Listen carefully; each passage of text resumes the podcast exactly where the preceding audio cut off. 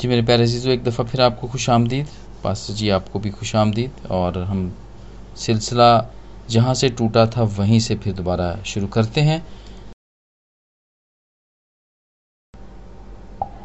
एक और बात इसमें दो बातें बल्कि मैं कहूँगा देखने को मिलती है। एक तो आपने जो बताई है कॉन्फिडेंस की बात है कि खुदा यानी ईमान कितना बड़ा है हमारा। हाँ किस क्या ईमान से हम क्या मांगते हैं? एक तो ये बात है। और ईमान लाने वालों के है कि दानियल ने जाके अपने रफीकों को बताया कि खुदावन से रहमत तलब करें। अपने हाँ साथ ग्रुप जमा किया जो कि उसको सपोर्ट कर सकें। जो उसकी इस इस जो आजमाइश है मैं समझता हूँ जो आई है या जो बात भी खुदामंद से वो रजा जो खुदामंद की जानना चाहते हैं वो खुदामंद की मर्ज़ी जो जानना चाहते हैं वो उसने अकेले ने नहीं की है यहाँ पे ये पता चल रहा है।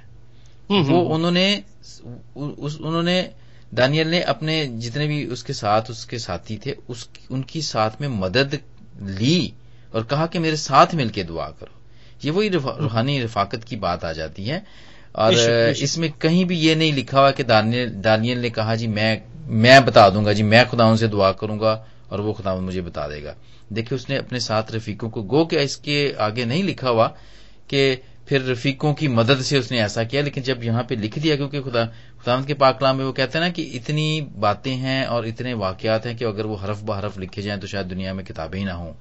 ठीक है? जी। तो वो इतनी सी बात करके यहाँ पे छोड़ दी हुई है कि हम इसको अंडरस्टूड कर लें कि उसने जाके अपने रफीकों को कहा कि खुदावंत अपने खुदा से उसकी रहमत को तलब करें।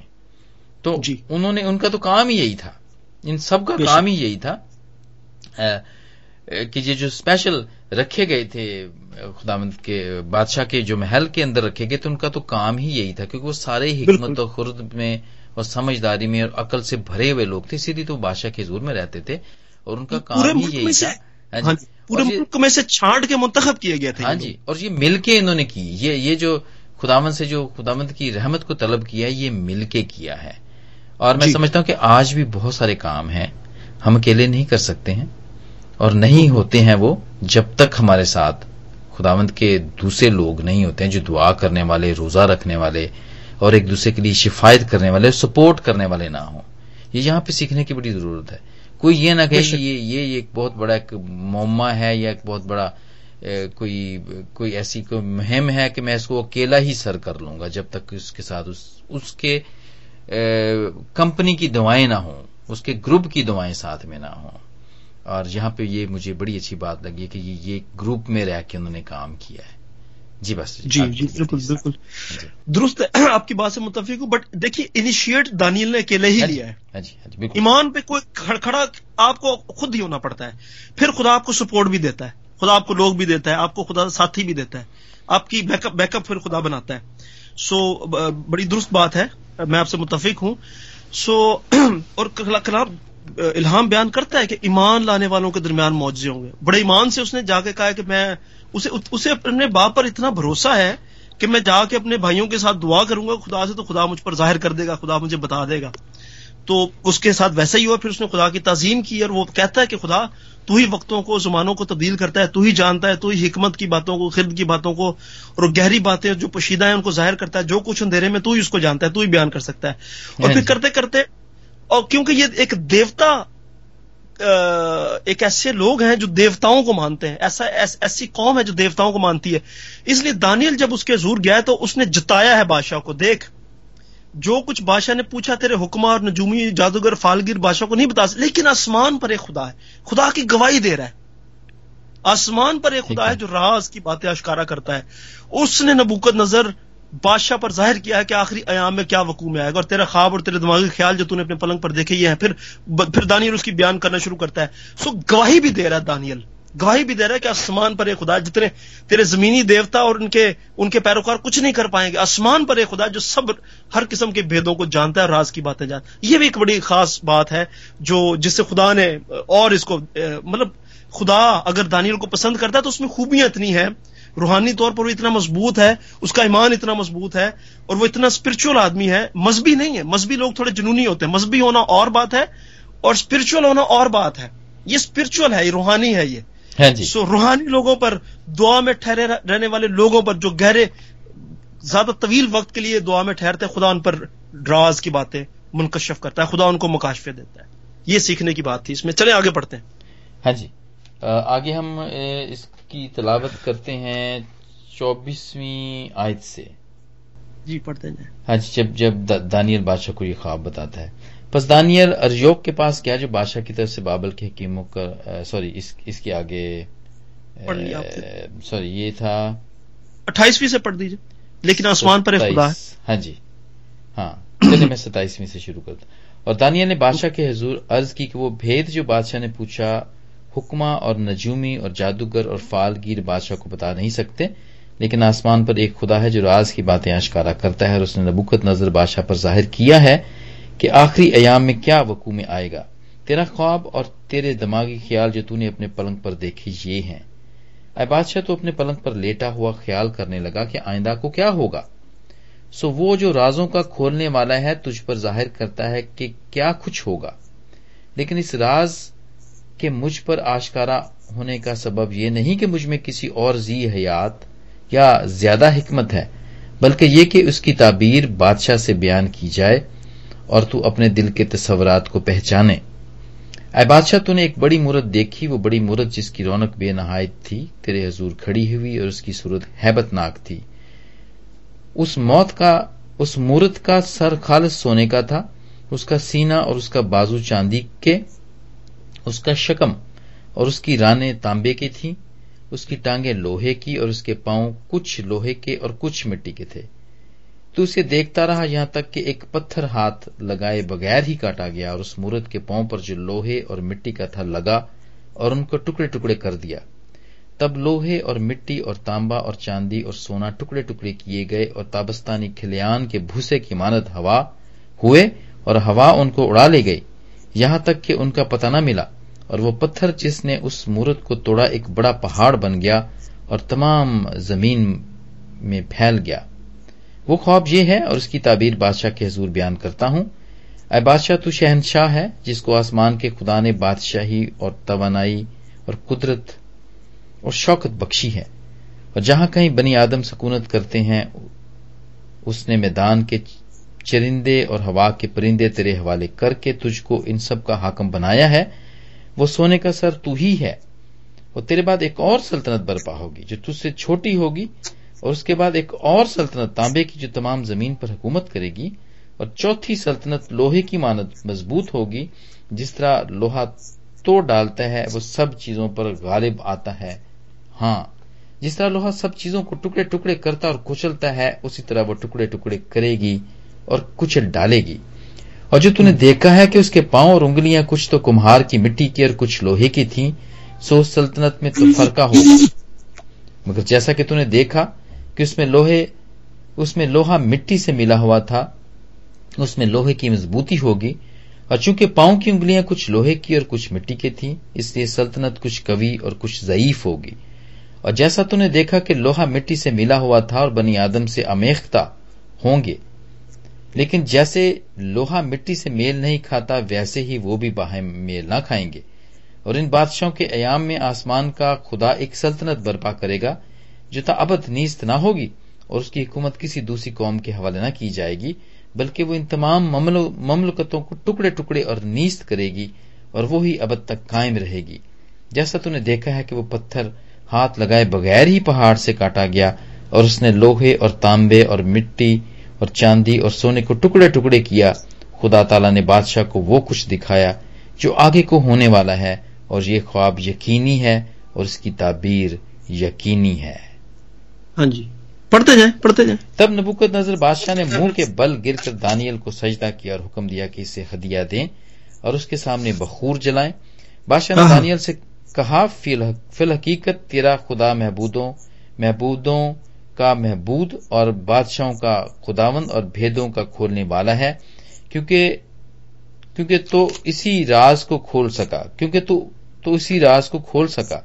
तब बादशाह ने दानियल को सरफराज किया और उसे बहुत बड़े बड़े तोहफे अता किए और इसको बाबल के तमाम सूबे पर फरमा रवाही बख्शी और बाबल के तमाम हकीमों पर हुक्मरानी अनायत की।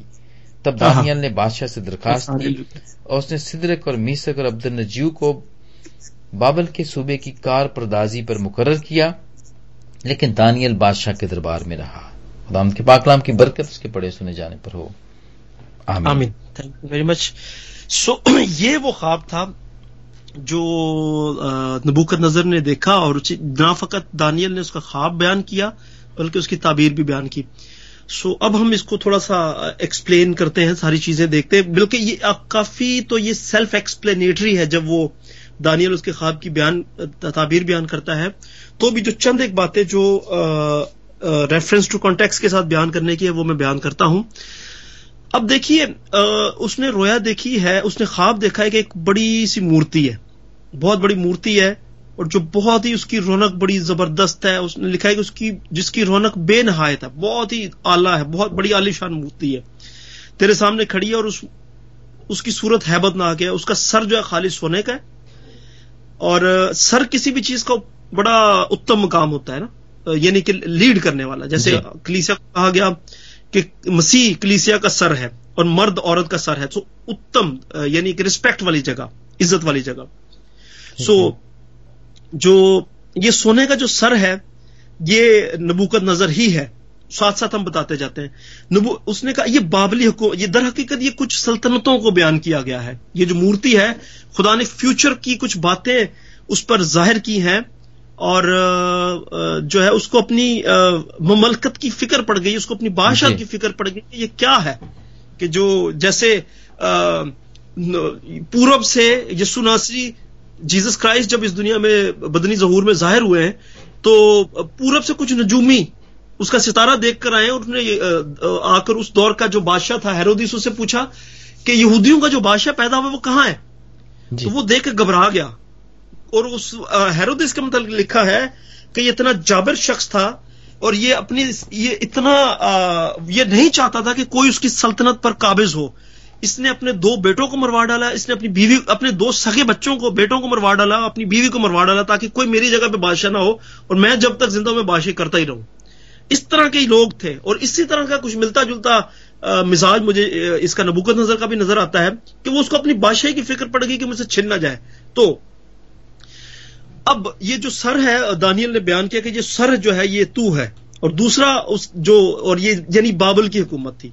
उस वक्त उस वक्त के दौर में वो सुपर पावर थी, अपने दौर की टॉप की गवर्नमेंट थी, जिस तरह आज यूएसए सुपर पावर है जिसने दुनिया के बेशतर ममालिक को अभी उसने कई जंगे रिसेंटली हम देखते हैं, उसने जीती है खलीज की वॉर, उसने इराक के साथ उसने जंग की, अफ़गानिस्तान के साथ उसने कितनी देर तक वो जंग लड़ता रहा, पाकिस्तान के साथ डायरेक्टली तो नहीं लेकिन इनडायरेक्टली वो अफ़गानिस्तान के साथ वो रही उसकी कुछ ना कुछ टसल रही है। रशिया के साथ उसकी जंग रही है जापान के साथ उसकी जंग रही है। कितने ही ममालिक के साथ उसकी जंग रही है लेकिन वो इतना एम्पावर्ड कंट्री है उसके पास रिसोर्सेज इतने ज़्यादा है सुपर पावर है उसकी एयरफोर्स दुनिया की सबसे नंबर वन एयरफोर्स है। और उसके पास ऐसे ऐसे जहाज़ हैं जिनको रडार भी डिटेक्ट नहीं कर पाता और वो कब आते हैं कब जाके करके चले जाते हैं पता भी नहीं चलता। बल्कि अब तो उससे भी ज़्यादा एडवांस हो गया है वो ड्रोन क्या वो जहाज़ जो भेजे जाते हैं बगैर जो रिमोट से कंट्रोल कंप्यूटर से कंट्रोल किए जाते हैं। मुझे इनका नाम एग्जैक्टली भी ध्यान में नहीं आ रहा। ड्रोन ड्रोन्स ड्रोन्स ड्रोन आ गए कि उसमें कोई पायलट भी नहीं होता। वो पीछे से बैठे बैठे सेंट्रली कंप्यूटर से कंट्रोल करते हैं। वो एक सर्टन एरिया पे वो बम्बार्डमेंट करके चले भी जाते हैं। और वो जब तक उसको रडार डिटेक्ट करता है अपनी कार्रवाई करके जा भी चुका होता है। सो हाँ so, उस इस तरह जैसे आज के दौर में इतनी ज़बरदस्त सुपर पावर है बाबुल उस अपने दौर में इराक जो है मौजूदा इराक अपने दौर में उस वक्त बड़ा सुपर पावर होता था ये। इसीलिए उसको सर कहा गया। और उसके बाद जो दूसरी हुकूमत आई है उसको इसीलिए उसको सोना कहा गया। सोना सब धातों में महँगा है। मतलब बेश कीमत है। उससे ज्वेलरी बनाई जाती है और वो पॉपुलर है इस मामले में। है खैर कुछ धातें ऐसी हैं जो सोने से भी महँगी है। मिसाल के तौर पर प्लाटिनम है। हाँ हाँ लेकिन हाँ वो इतना इन नहीं है जैसे कि उसकी ज्वेलरी वगैरह नहीं बनाई जाती इतनी इस तौर पर जिस तौर पर सोना वो है बेश कीमत है। और और सोना किसी तौर पर ये करेंसी के तौर पर भी इस्तेमाल किया जाता है इसकी शर्फियाँ बनाई जाती हैं इसके वो गोल्ड बिस्किट्स बनाए जाते हैं तो ये एक्सचेंज में ट्रेड में भी इस्तेमाल होता है इस तौर पर भी इसकी जरा वक्त ज़्यादा थी। सो ये देवी देवताओं के लिए भी इस्तेमाल होता और इसकी इसकी लुक जरा कुछ अलग है। गोल्डन कलर बड़ा वो लोगों का अट्रैक्ट करता है। अट्रैक्ट करने वाला so, हाँ जी। तो इसके बाद दूसरी हुकूमत जिसका ज़िक्र किया जा, किया गया, उसने कहा कि जी, उसका सीना मूर्ति का जो सीना है, वो सीना और उसके बाजू चांदी के हैं। और उसने, और उनतालीसवीं आयत में लिखा है कि और तेरे बाद एक सल्तनत बर्पा होगी जो तुझसे छोटी होगी। ये दूसरे नंबर की सल्तनत है जो उससे छोटी होगी। और ये जो चांदी की जो सल्तनत है जिसको कहा गया ये जो सल्तनत है, ये है फारसियों की सल्तनत। ईरानी। ईरानी जो आज के दौर में ईरानी हम जिनको कहते हैं। जी। जी पास जी हाँ जी ये यही थी वो बड़ी बड़ी हुकूमतें उस जमाने की तो। हाँ जी फारस थे बाबली थे मिस्री थे ये तीनों ही सुपर पावरें थी उस जमाने की बिबलिकली। तौर पर जब हम इनको देखते हैं तो ये बड़ी हुकूमतें थी और इसीलिए कभी बनी इसराइल को कभी बाबली ले जाते थे, कभी शाह फारस ले जाता था उनको, और कभी ये फिराउन के अंडर में जो इतने साल रहे हैं 400 प्लस साल रहे हैं ये, फिराउन के कैद में रहे हैं, या गुलामी में रहे हैं।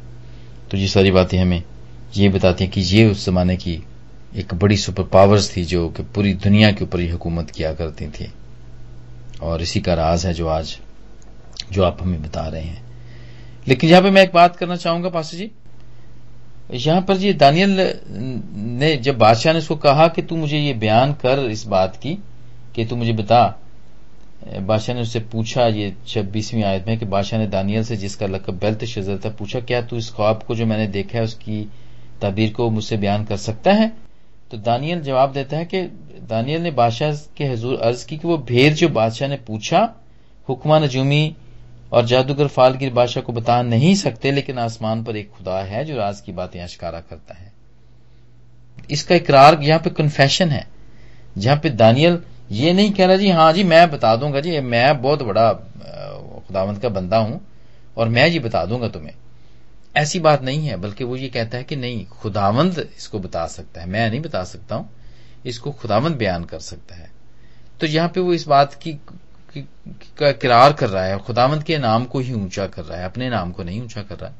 खुदावंत के नाम को ऊँचा कर रहा है।